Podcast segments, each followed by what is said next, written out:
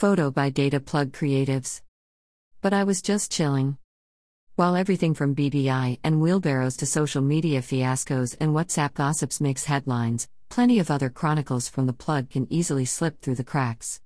And from surprising tales to weird talks to crazy buddies, all that's interesting has the plug's best collection of today's odd and strange story.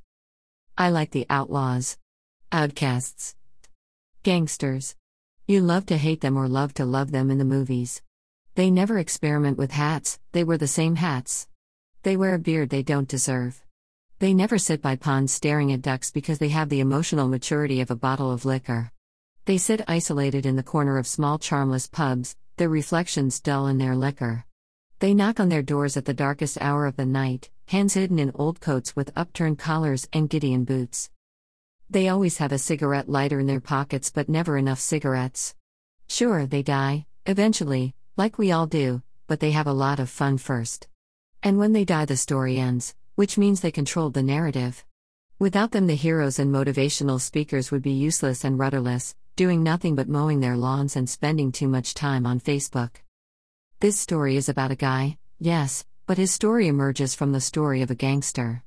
They are Saudi and Saul. Yin and Yang. Shaquilla and his goddamn clout chasing. We often chat on WhatsApp. He's a cool guy that's wired very differently.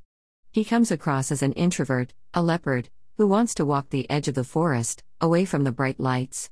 The type who soaks his bread in tea. And looks out open windows a little longer than the rest. The reason why introverts gloomily go about their lives, wearing earphones to block out the pollution of mankind, is because of us, extroverts. They want us to know what we want. They tend to think things over carefully, while extroverts may show more of an attachment to take chances without spending too much time pondering possible outcomes. He married up. He told me so. She can keep a home, but she can also jumpstart their jalopy when they are stuck along the scenery of Timau, Laikipia. She doesn't mind getting camping smoke in her hair or eating meat roasted over an open fire. She can shower by the riverbed. She uses a blade of grass as a toothpick. Chews the end of a twig into a toothbrush. In the third term of Form 2, the wheels slowly started coming off, jumping over the school fence to go smoking and drinking in little village dens where men drank mostly Muratina and Chang'aa. At the end of Form 3, with KCSE looming, he performed dismally and got an index number towards the bottom of the class. Fourth form came with more drinking. Going for roll calls smelling booze. He didn't care for rules and was caught drunk in school and he was asked to apologize before the whole school during assembly. He took the microphone and said, Now that I have quenched my thirst, I can study. The whole school cackled in peals of laughter as the teachers stood there with puzzled looks. Of course, the authorities didn't take kindly to being mocked, so he was told, it seems you want to be a comedian who drinks, so we are sending you home to go and work on your comedy material and your drinking. He was suspended. When he eventually went back to school, he continued to sneak out and go drinking. Over the holidays, he'd be shooting pool and drinking alcohol. He'd be drinking 15 sachets of cheap vodka.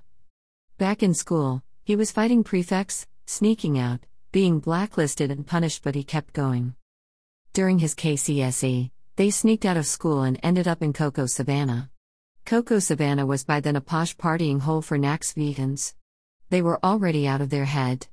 They started a fight in the club with the bouncers who threw them out. The fight attracted the police who grabbed him and he pleaded and told them he was a student and he was currently sitting for his KCSE. He scored A in KCSE.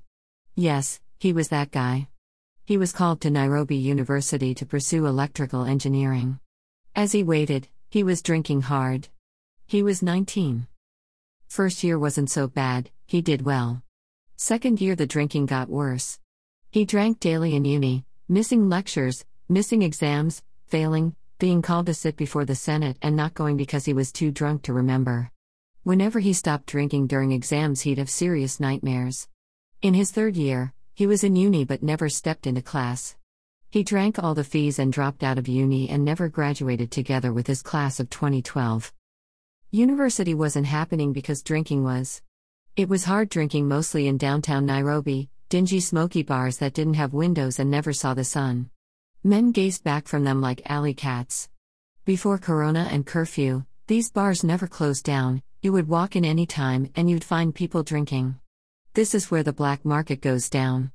Everybody was a friend if they had a drink in front of them.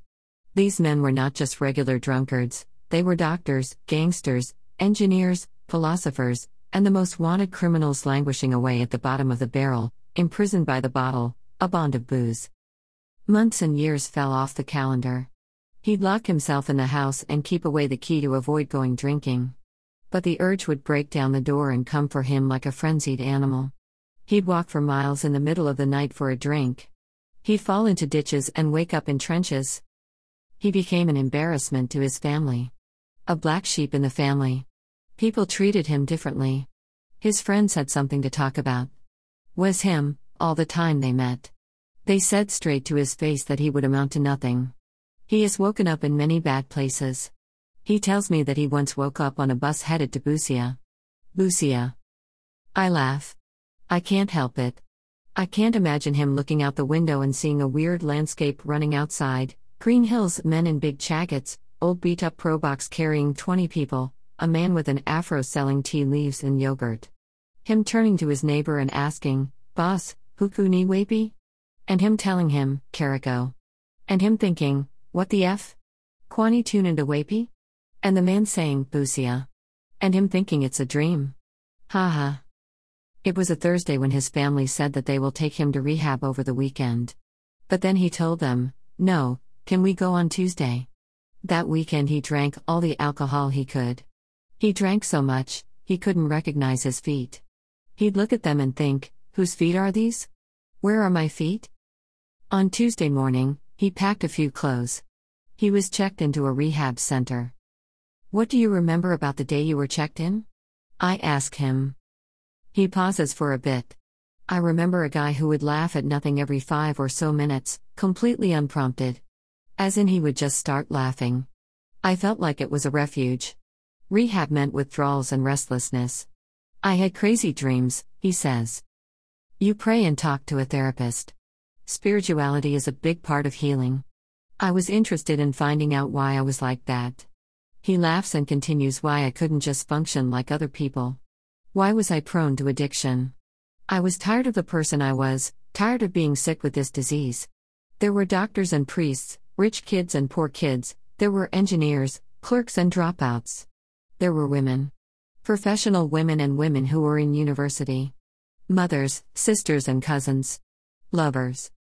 Three months. He was there for three months. Then on July 28, 2013, he left rehab. And he was scared. Of what?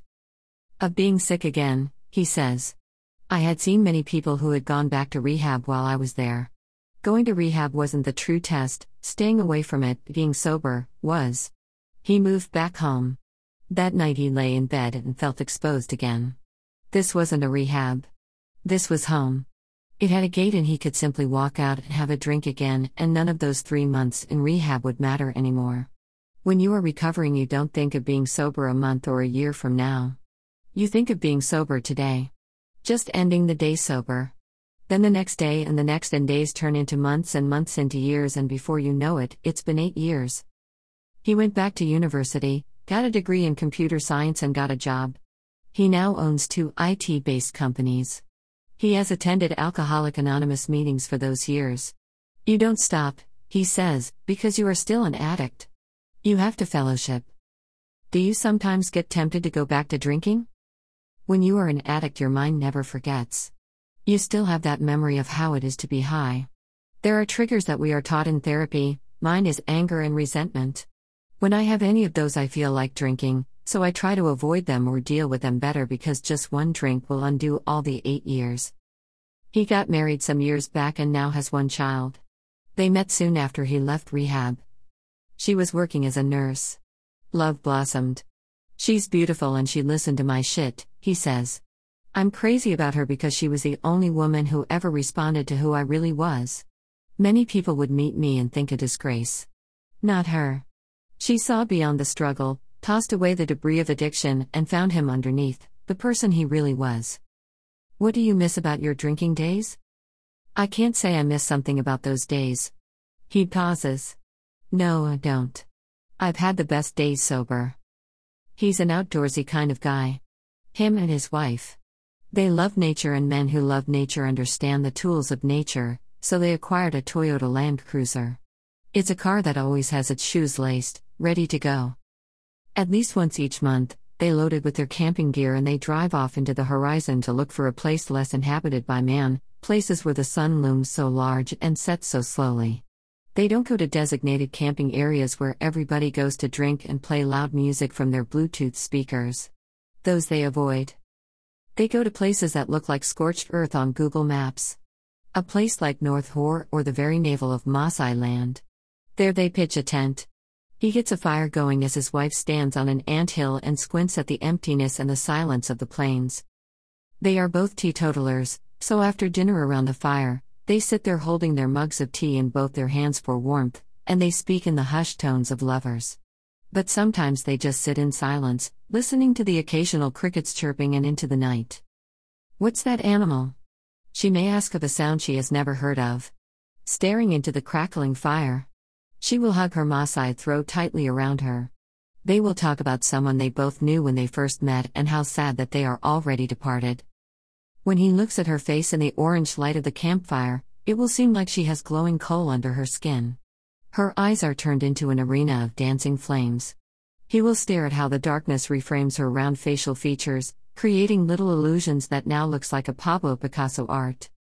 From a gangster to a family man with a great sense of mindfulness and with energy coming from within, instead of from people and things around him. This is a guy less likely to strike up random conversations with people they don't know well, or even with people they do know well. He is a good man. All glory and honor goes back to the Almighty God. Mishallah. Coda the Friend Camp